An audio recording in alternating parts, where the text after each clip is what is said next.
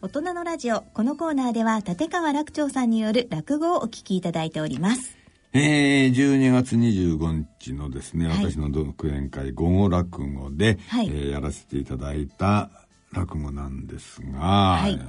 ぱりにじゅうごにちって言うとね、もう本当に暮れの暮れみんな忙しい頃でしょ、はい、でやっぱりね、暮れには暮れの落語ってあるんですよ。おこれがなんかね、いい落語いっぱいあってね、暮れにはね、ああ暮れなんだ、もうこの落語行かないとなんか暮れが来た気がしないみたいなね、うんうん、もうそういう落語いっぱいありましてね、典型が芝浜。あ、芝浜ね、うん、年の暮れといえば芝浜と、うん、まあ私の芝浜もまあラジオでね、うん、えー、流していただきましたけれども、はい、まあこれはね、大晦日の話、除夜の鐘が聞こえてくるという落語なんで、だからあの除夜の鐘が鳴るタイミングに芝浜をやるというね、はい、そういうイベントもあるくらいなんで、本当の除夜の鐘に合わせて、そうそう、だからそうそう、除夜の鐘が鳴り出す頃に合わせてその話持っていくわけ、うん、だからかなり遅くに始めないといけないんだけど、うん、うそうすると最もうそれがラストシーンなんですよね、うん、だからラストシーンにあの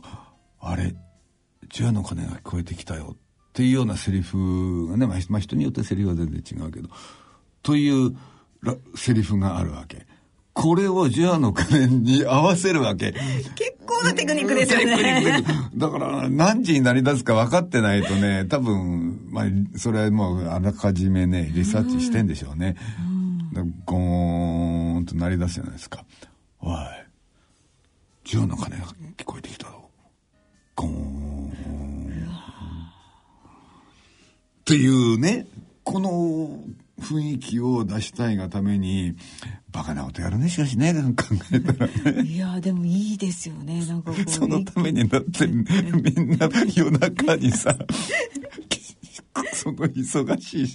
もう忙しくないか、もうその時は忙しくないか、もう除夜の鐘だもんね、うん、でその落語をやって、うんうん、もう終わるともうほぼ新年じゃないですか、うん、で終わってから明けましておめでとうございますって、まあ、まあ一つのイベントですよ。まあいいな、なんかそういうそういうのやってる人いますよ。へー、やろうかな、やってくださいよ楽長さん、いいじゃないですか、なんか絶対そういうの好きな方いるし、そうそうそうそう、うん、なんかこうちょっとね、ね、みんなで共有して、うん、このラジオでさ、うん、皆さんにあの募集をかけてね、応募していただいて、公開録音ね、公開録音大晦日でズルしてさ、ズルして除夜の鐘タイミング合わせてもらったりしてね、ズルじゃん、向こうに合わせて除夜の鐘俺に合わせろよみたいな終わっても年明けてないけどあ、そっか、それも入れなきゃいけない、終わっておめでとうございますやなきゃいけないから、 そ, そこ大事じゃないですか。そうだよね、微妙だね、うん、やっぱりやめようかなあれあれちょっと期待しつつ、はい、あとね、まあ、ね、大晦日っていうと泥棒の話が多いんですよ、えー、泥棒と借金取りの話、なんでだと思う？狙い目だから、いや狙い目なんで、うんだみんながだからお金に困ってるっていう設定ね、泥棒と借金取りの話が多いってことはお金に困ってる人が多いっていうことでしょ。なんでお金に困ってる人が大晦日に多いかっていうと、うん、やっぱりあの昔は全部 あ, のあれだったからね、ツケだったからね、いちいち現金取引はしなかったから、うん、全部あの味噌を買う、醤油を買う、米を買うったっていちいち現金じゃないわけよ。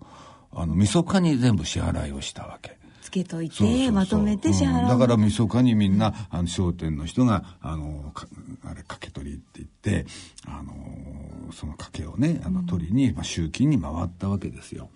晦日にね、うん、でその晦日の晦日、毎月毎月ね、月末が晦日じゃないですか、うん、だから晦日晦日晦日でそのたんびにね、あのー、いやちょっと今月待ってくれ、いや来月はきっと、いや来月の晦日には払うからといってまたそのいやまた来月、この来月来月がね全部、えー、溜まったのが大晦日なんですよ。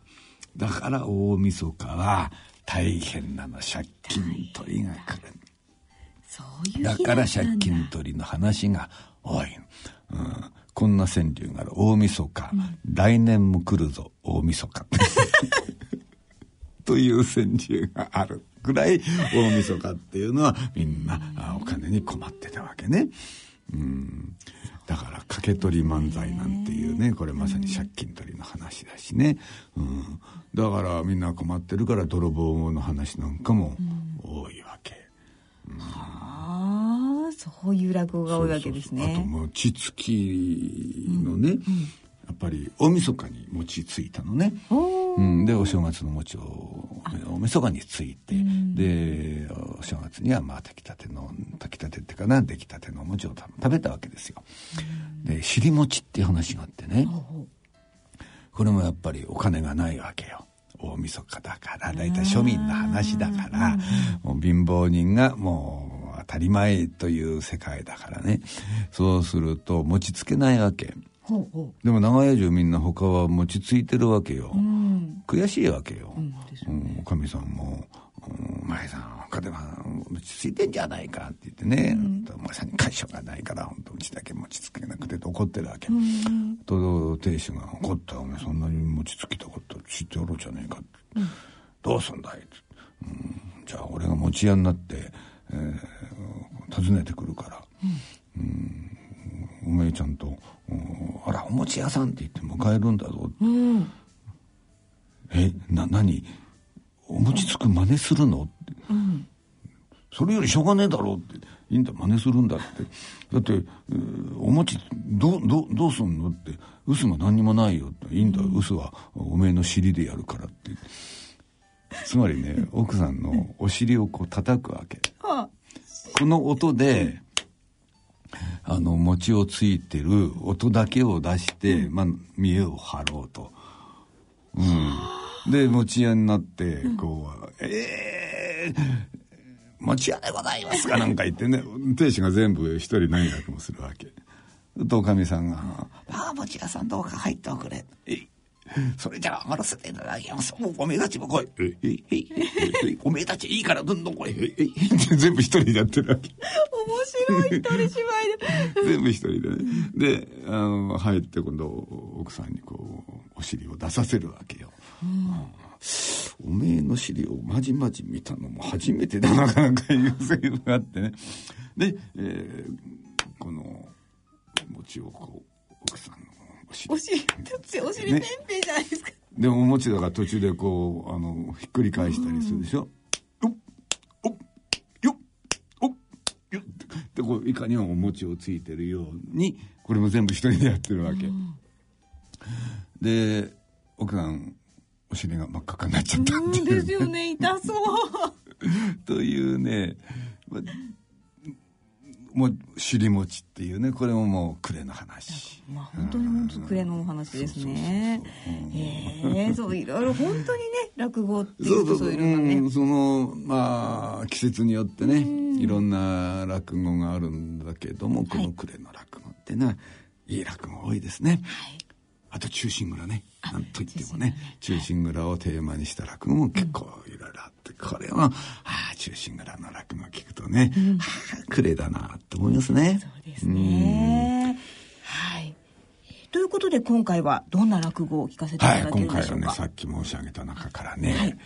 泥棒の話をおうん、これがまたね暮れでもってねやっぱりお金がねないとどうにも暮れをね過ごせないと正月の支度もできないと正月を迎えられない、うん、あとさん両いるだからこのさん両をなんとか都合しようと、うん、亭主が頑張るんだけどどうしてもできない。そうしたらね、はい、ある大棚の裏を通ったら裏のね切戸裏戸ね 裏, あの裏口のちっちゃな扉ね、うん、その切戸がね開いてんの開いてたね、うん、物騒だなっていうんで教えてやろうっていうんで入ったの、うんはいうん、物騒ですよ切戸が開いてますよ泥が入ってますよ物騒ですよって教える教えに入った、うん、でひゅっと見たら雨戸が開いてんの、うん明かりが漏れてんの、うん、待てよとねここでムラムラっとちょっと悪い考えが起きて泥棒に入っちゃったんだけどこれは落語だから落語だからさあ、こっからどうなるかまともにはいかないわけです。まあいかないでしょうね、落語だから、うん、でもそのね、えー、暮れのねどうしてもお金がないとこの暮れを過ごせないという気持ちと、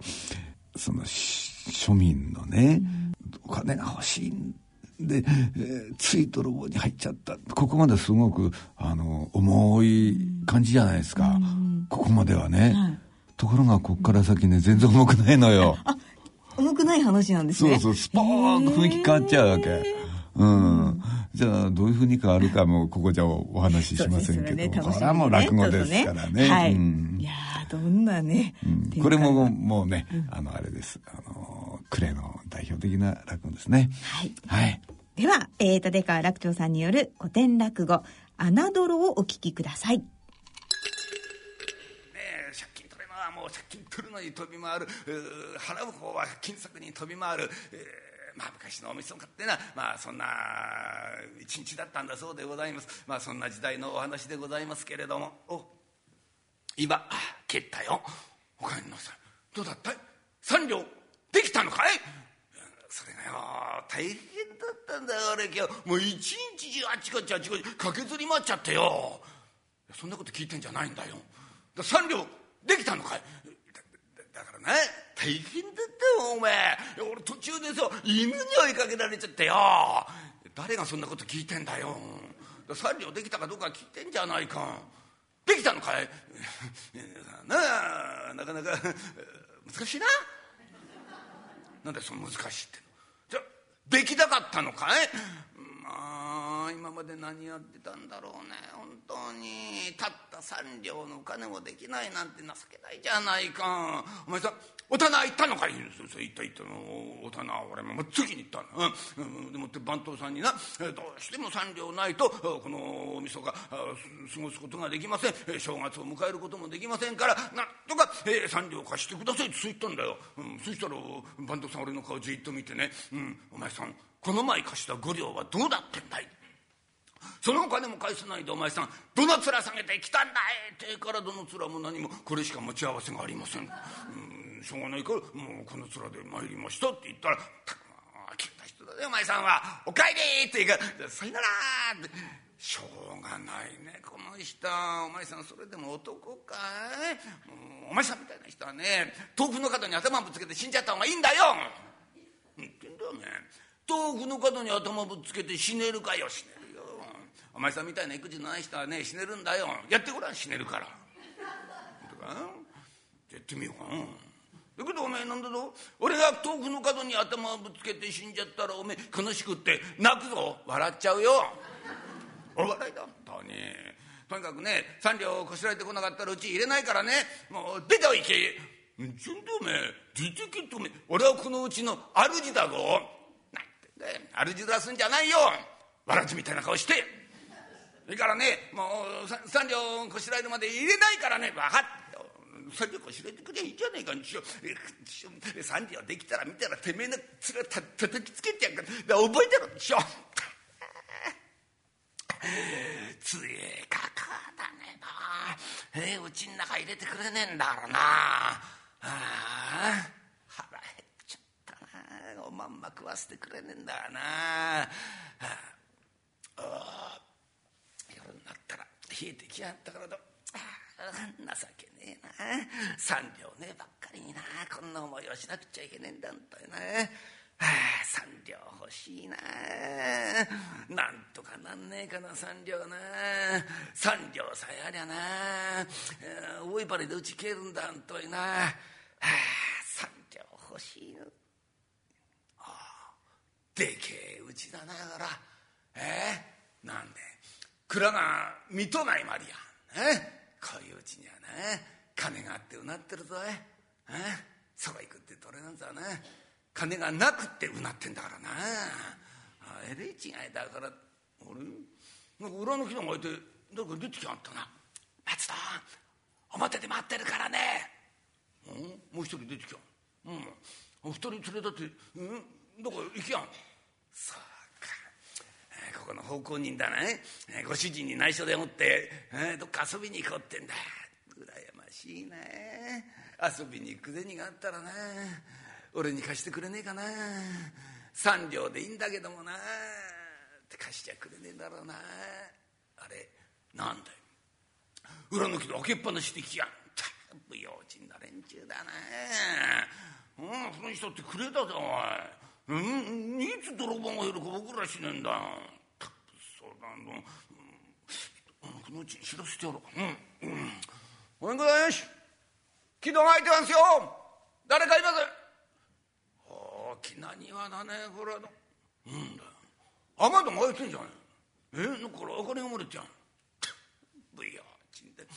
物騒なうちがあったもんじゃねえかね。裏の木戸を開けてな、雨戸もけっぱなしだよ。これで泥棒にどうぞお入りくださいって言ってるようなもんだよ。うん、なんどんな泥棒だってな、俺やすやすと泥棒に入れちゃう。せっかくだからな、どうぞお入りくださいって言ってんだ。これ入らないってのは角が立つんだな。三両ちょっといただいちゃおうかな。何いただくったってな、本当にいただくわけじゃねえんだよ。うん、また金ができたらケースに行くんだから、ちょっと三両借りるだけなんだよな。うん、だから本当の泥棒じゃねえんだよ。こういうの仮の泥棒って言うんだよな。うん、あれならいいこと言うな、これな。あ、そうしよう。ああ、こんだけで死んだんだよ。ああ、三両ぐらいなくったってな、びくともしやしねえんだからな。ああ、ちょっと借りちゃうじゃねえかな。本当にいないのかな。ごめんくださいし、誰もいませんか。物騒ですよ、泥棒が入りかかってますよ。いないよ。おあつらいだからだもんね。一度ぐらするじゃないかな。えしょ、あれなんだ、お膳がずらっと並んでやん。あ、また大変なごちそうだな。手の塩焼きまであるやん。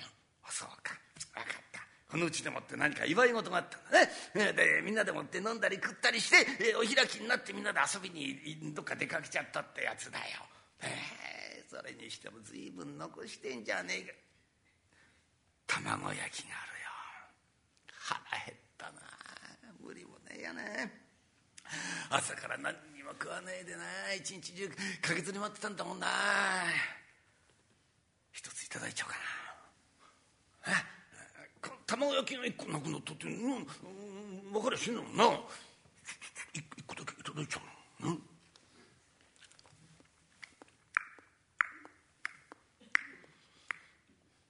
うん、うめえ。ああ、卵焼きってこんなにうめえもんだったのかな。ええー、久しぶりに食ったから、うんうんうんうん、うめえなこれだ。刺身があるよ。久しぶりだな、しばらく食ってないの刺身なんてな。ちょっといただいちゃうじゃないかね。よいしょ、うん、おーきた。おあ、よく聞いてやんなこれ。あもっとサビなんてのはな、聞いてるぐらいのがうめえってけどね。うんうんうん、うめえな、やっぱり刺身ってのはうめえ。手の塩焼きだよ。また贅沢な食い方してやん。ねえ、まだ食うとこいくらも食ってんじゃねえかな。このとこ、ちょち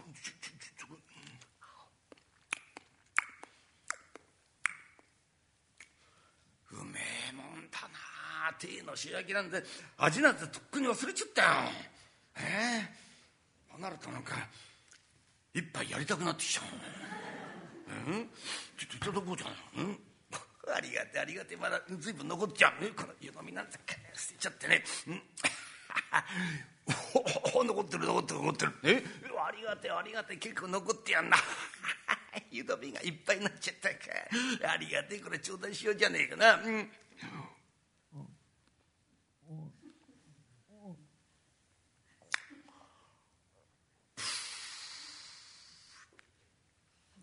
いい酒だね。こんないい酒やってたのか。ええー、このしばらく飲んだことないこの。うめえな酒がうまくってね。えー、この刺身が、うんうんうんうん、刺身がうまくってこの酒がまた、うえときて今日はいい晩だなあ。えー、こんなに間がいいと思わなかったからな。泥棒に入った途端にな、こんだけのごちそうでもってこんないい酒が飲めんだからな。やっぱり人間ってな、正直に生きなくちゃいけねえからな。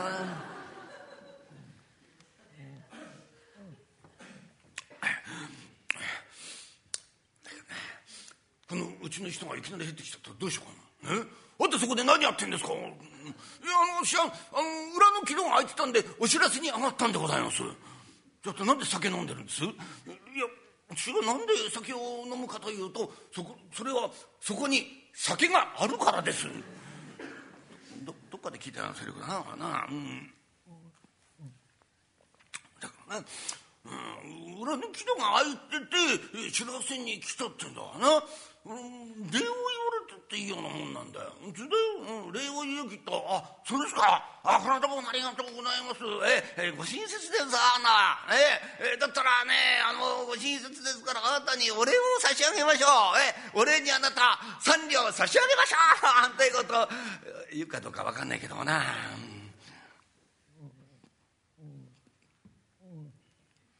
あ、すきっ腹になってからたまんたまんねえんだからね。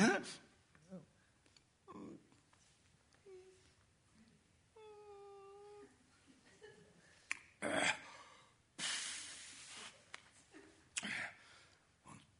全部飲んじゃうじゃねえかよ。残しといたってしょうがないんだ。随分なこっちゃねえ。あれやってえ俺が来るの待っててくれたみてえなもんだ。またいっぱいになっちゃって何してこれね、うん、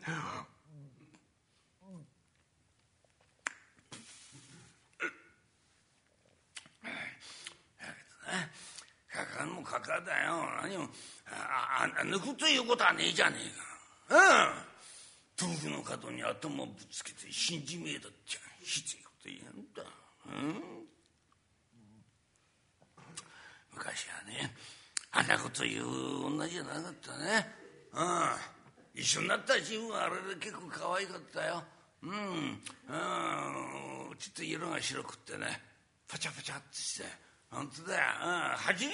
ね、俺のことを呼んだ時にね、あなたってやん。びっくりしちゃった俺。え、あの時やん、ね、あの時は気分がいいもんだよ。ああ、ずっとね、俺のことあなたあなたって言うからね、えそのうち俺ひょっとして俺っていうのはあなたなのかなとか思っちゃってね、えいいことだなと思ってたけど、あいつが俺をあなたって言うんだが美月だけだったね。うん、そのうちね、お前さんって呼ぶようになっちゃう。ああ、普通のちょっとあんただね。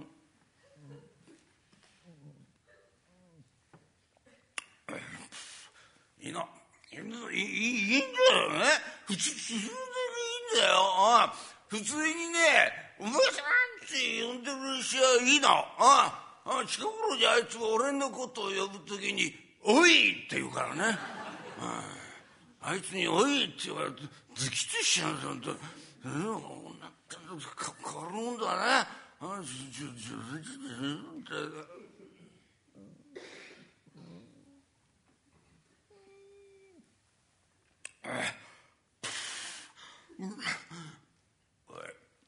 かハイハイして出てきた。え、赤のうちの子供だな。かわいい子供だよこれ。え、ちょっとこっちこっち。え、え、なななえ。まあまあまあまあ、あそうか、おめえもまあまあ食うか怪しいし、おじさん食わせてやるからね、口が口、いや遠慮することはねえんだ、これみんな俺のもんじゃねえんだからよ。あいいいいいい、なな何食ってない、えとっととっと、あそうか、とっとくか怪しい。でおじさんが今だこの手の塩焼き食わせてやる。ちょちょちょっと待って、このふふこの骨があったら大変だからな。いいし口開け口いいしいいしいいし。梅か梅かそうか、おめえ一緒に一杯やるかおめえ。まあおめえと一杯やってもあんまり盛り上がらねえからな。どうすんだえタッチしてんのか。ああそうか、よしよし待ってろ待ってろ、おじさんがな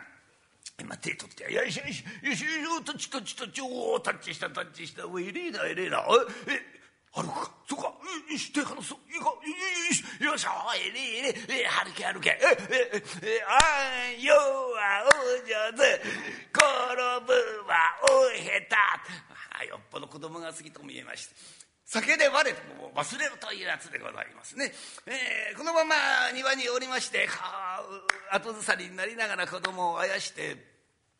その時は大きな御商家には穴蔵というものがございまして、あ大概はこの蔵の前にあったんでございますが、大きな深い穴を掘りまして、その下にこう水を張っとくんですね。これ何に使ったかと申しますと、まあ、昔江戸というところは大変に火事の多いところでございまして、いざ火事ということになりましたら、この、えー、大事なものをみんな穴蔵の中にこう入れまして、こう蓋を閉めてこう逃げたんでございます、えーふたもはこれはもうふたが閉まってるんでございますけれども、どういうかその時に限って、えー、このふたがちょっとこうずれて、えー、開いてたんですね。そこへこう後ずさりになってやってまいりました。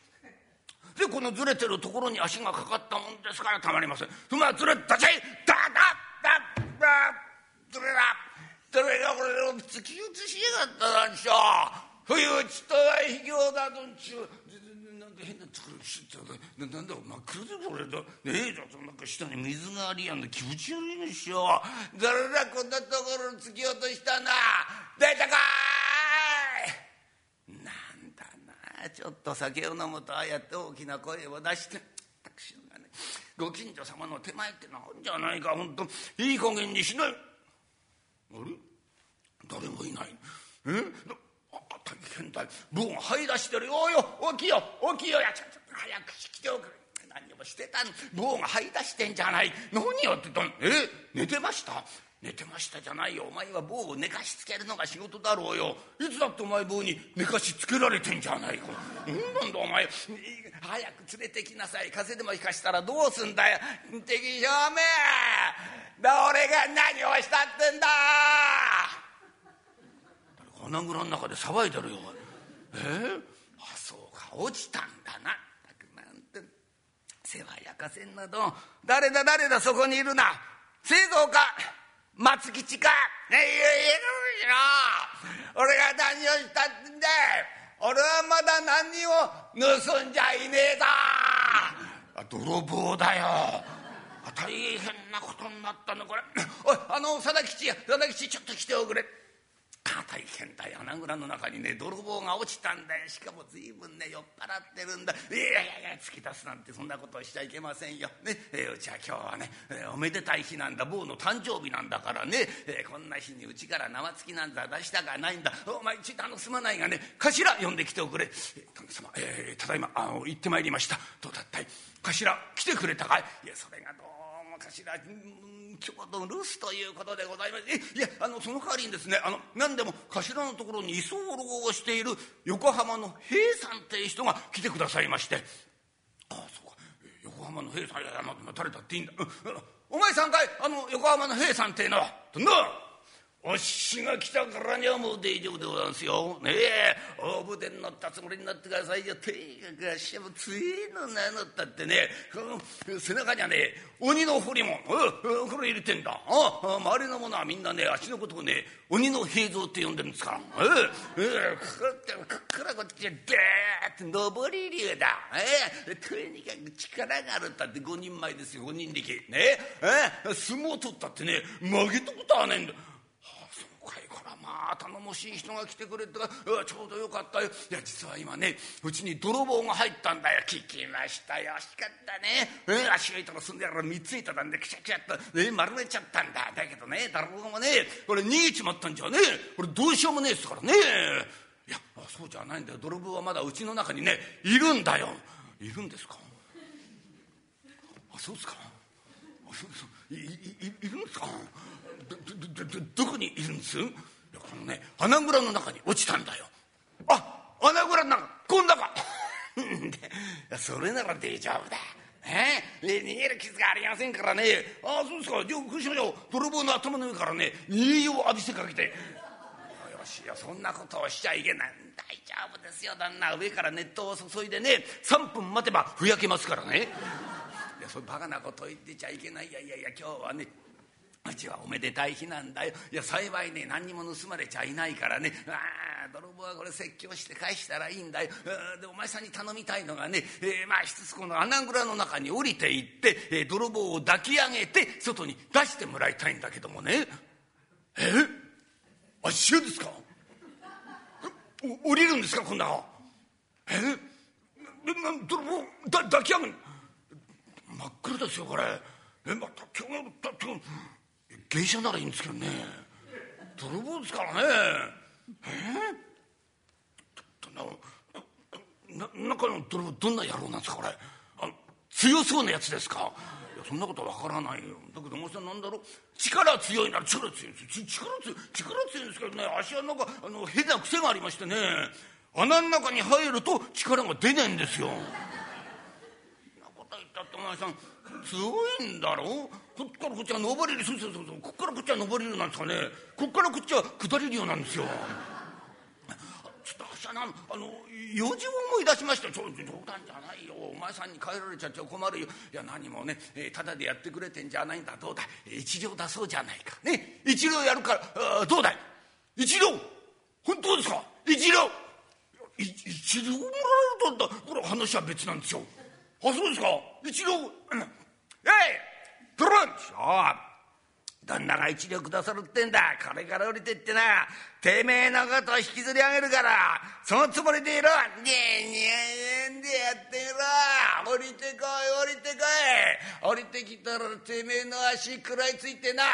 ふくらはぎ食っちゃうから降りてこい。なんか人食い人種みたいな野郎ですよこいつ。えー、足のねふくらはぎ食っちゃうなんつってんですよ。降りてくったってかどうやったって足から降りますからね、えー、また人の弱みつけ込みやがったこれ、ね、また足のふくらはぎってのが柔らかくできてるんですよ。ちょっと間違えたな、足ねこれから打ち切ってね、あのふくらはぎの家庭野郎探してきますから、えー、ダメだよな、帰っちゃっちゃいけないよ。じゃあに両出そうね、に両ならいいだろう。に両、あそうっすか、にに両ってならこれひゃくにんできてますからね。あそうっすか、えいどうしょう、ちゃんとに両くださるってんだぞ。これから降りてってな、ああてめえ、えー、足に食らいつけるんだら食らいついてみろ。てめえの頭な蹴上げてやるから覚悟しろ。やってみろやってみろっしょ、何だったら蹴上げるや、面白いじゃねえか。ちょっとでも足上げてみろ、てめえの金玉抜いちゃうから降りてこい。カッパみてえな野郎ですよこいつ。金玉抜くとかそう言ってんだ。またね足の金玉でけえんだ、これが的がでけえですからね。ちょっとこれから打ち切ってね、あの金玉の小さい野郎探してきますから。バカなこと言っちゃいけない。じゃあ三両出すね、三両でどうだい。三両、三両ですか。いやそそんじを取らなくて命を受けてこいですからね。あそうですか、おいだろう、旦那三両くださるってんだ。こうなったら何が何でも降りてくからな、覚悟しだ。ねえねえ何が三両、え三両、ああちょっと待て、いや三両くれるんなら俺の方から上がっていく。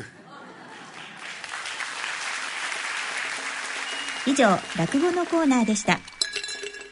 野村ちょっと気になるお金の話、今回は低金利です。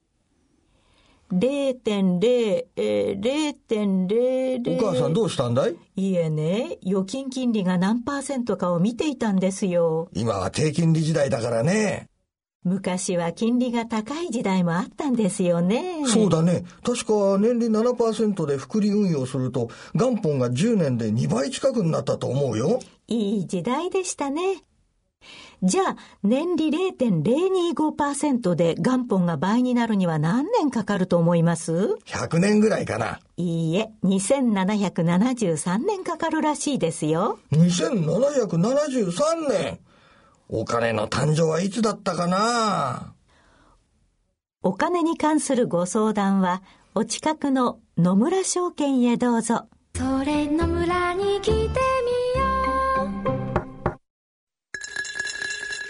大人のための大人のラジオ。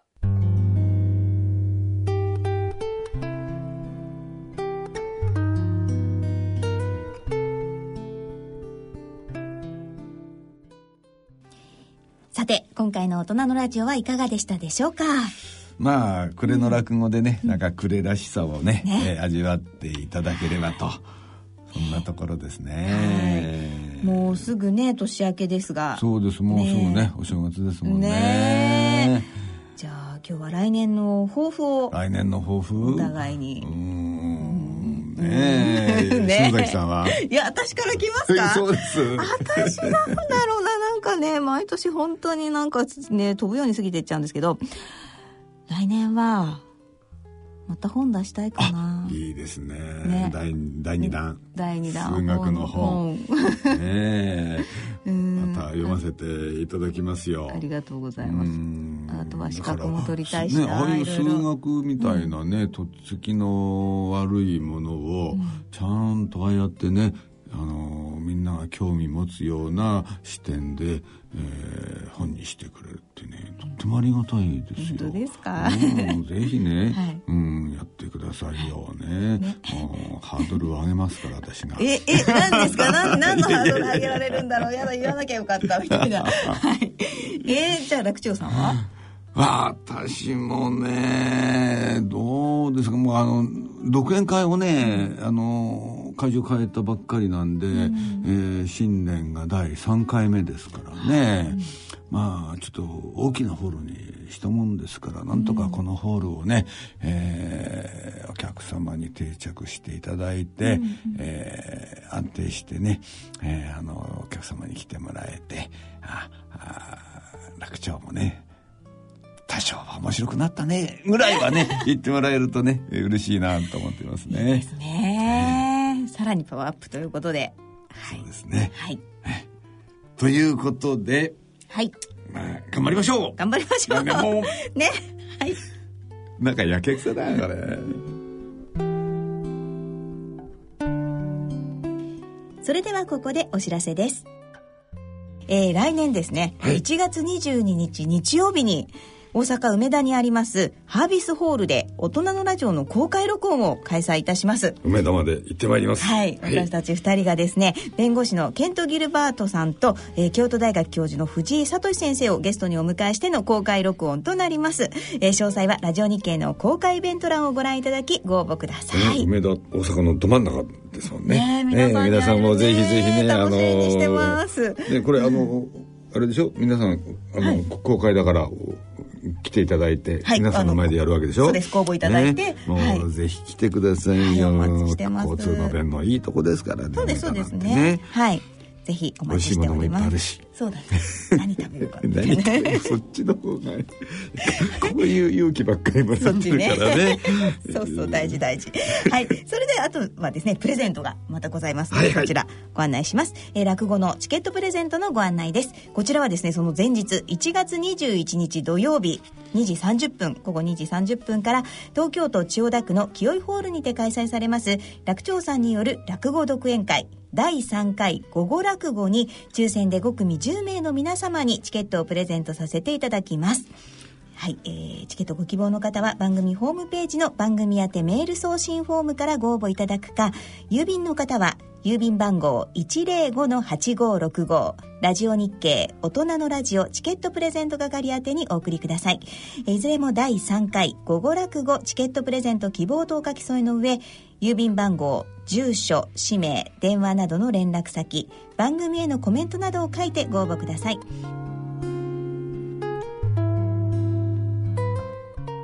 そろそろお時間となりました。お相手は篠崎直子と立川楽長でした。今年もあとわずかとなりました。それでは良いお年をお迎えください。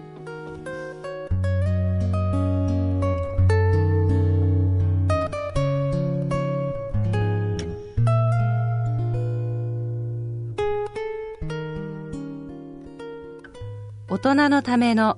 大人のラジオ。この番組は野村証券ほか各社の提供でお送りしました。